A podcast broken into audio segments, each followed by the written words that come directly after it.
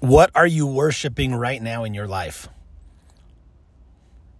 What are the things that you're putting in your your goals, your daily objectives?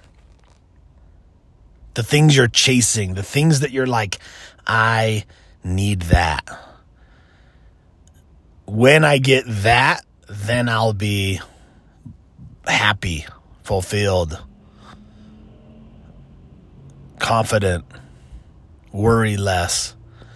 What are those things? These are really important. This is different than just specific, you know, targets or, or little outcomes that you're after in life, but these are like those main things. These are like I I can't get big enough arms. I still need or want my waist smaller. I need another zero or comma in my bank account. Like when those things become what you worship, you'll never have enough. You'll ne- it'll never be enough. And here's the most powerful thing of all. When those are the things that you're worshiping, when you when you when you're like that, I'm after the outcomes. I am after like that is what I'm after is the number, the size, the shape, the status. Is is the blue check is that is that like something people actually go after anymore these days right? Like like I, that's what i'm after. Here's the thing it'll never be enough but but even more powerful than that is you will always end up feeling like the opposite if you pursue fame, popularity, to be known. That's what you're after. I want to have a name. I want to be. You'll always feel like a fraud. You'll always you'll always feel like like that imposter. Now most of us have that imposter syndrome anyway. And especially people who are you know building some some type of business or or something like that, right? Like the the bigger type stuff you do that puts you in the public eye, the more you feel like a fraud, like an imposter. But especially if that's the thing you're after the most, you'll always feel you'll always feel like you're on the verge of discovery for being a fraud. If fame is that that's what you're after, it's that that's what that you you'll always feel like the opposite your body, that's the thing you continue to pursue because that's when you'll be happiest or that's when you'll like you'll never be skinny enough. You'll never have big enough arms. You'll never have the big enough bench press number. You'll like it it always gets pushed further and further away when you're after the outcomes specifically. If it's power, you'll always feel less than. You'll always feel small. If it's money, it's, ne- it's never going to be enough. So, what do you do about all this stuff? Well, you've heard it before effort over outcomes. You shift the expectation and the standard inside of your own thinking and existing. And you shift it to a place of continuing to wake up and try you give effort.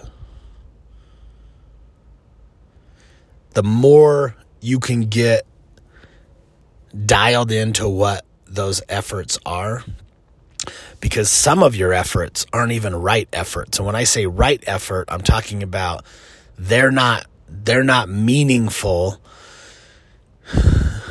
or helpful towards the specific area of life you're trying to improve. In the ADHD world, I call it false productivity. I don't know if I call it false productivity or if that's something that's out there. I just remember one day taking a a box home from my office because this happens every quarter where I just get paperwork just piled up, notes I'm taking, things I write down, mail that I receive, and they all just pile up. And so, like, every few months, I end up taking an entire box home and then I sort it out. And I'm like, yes, I need that. That needs filed. Yeah, I need to save that one. That can be shredded. And I did this once when I was keeping physical files on my clients and I took all of my all these all these intake paperwork home because I was going to have them organized so that I could file them. And I don't have a stapler at my office, but I have a stapler at home.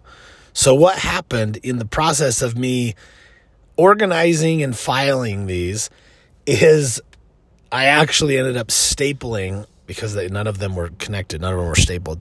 I ended up stapling all of these intake papers together, like probably five or six pages or something for each client. And I stapled them. And I'm talking a good hour worth of organizing and stapling. And I felt on fire and I didn't get one thing done that I was supposed to get done that night. I didn't get the billing done. I didn't get claims updates done. That's what I was after. No, I got I got papers stapled together. False productivity. I felt productive. I was not productive. It didn't matter. It didn't need stapled. Okay, here's my point. You've got to do the right effort. I was after billing and claims, right? File these insurance claims, get billing caught up, get get cards ran, right? Get myself paid for the work that I'm doing. And what did I do? I ended up getting this mini false high off of stapling papers together. Was it effort? Yeah. Yeah, I got them organized and, and stapled and ready to be filed. But was it right effort? Was it towards the thing that I actually wanted? No, not even close. So we've got to identify these things of what's the effort you want to show up each day with and and and have it be something that is moving you towards a specific place of improvement and growth in your life. Outcomes will follow. Don't get mistaken. When I say effort over outcomes, don't worry about the outcomes. No, we're after outcomes. I get it. We are after we are after these mountain tops in our lives. And when we get there, then we then we keep going to the next one, right? But it's not about I'm just getting to the top because when you get to the top, the peak, you look you look around and there's thousands more peaks to be conquered. And so if it's only about reaching the, the top, you'll never get there because there will always be the next top to get to. What I'm talking about is you focus on the journey, the effort, right? You you pause along the way and you appreciate the work you're doing. You appreciate the view and the scenery and you appreciate the person you're becoming in the process. That's what I'm talking about. Because if it's always just about the outcome, the size, the, the weight, the shape, the, the amount of followers, it's never going to be enough. Never going to be enough. It'll never leave you satisfied or fulfilled. It'll never leave you full of joy or happiness because it'll always be like, okay, well, then let's do the next one too, then.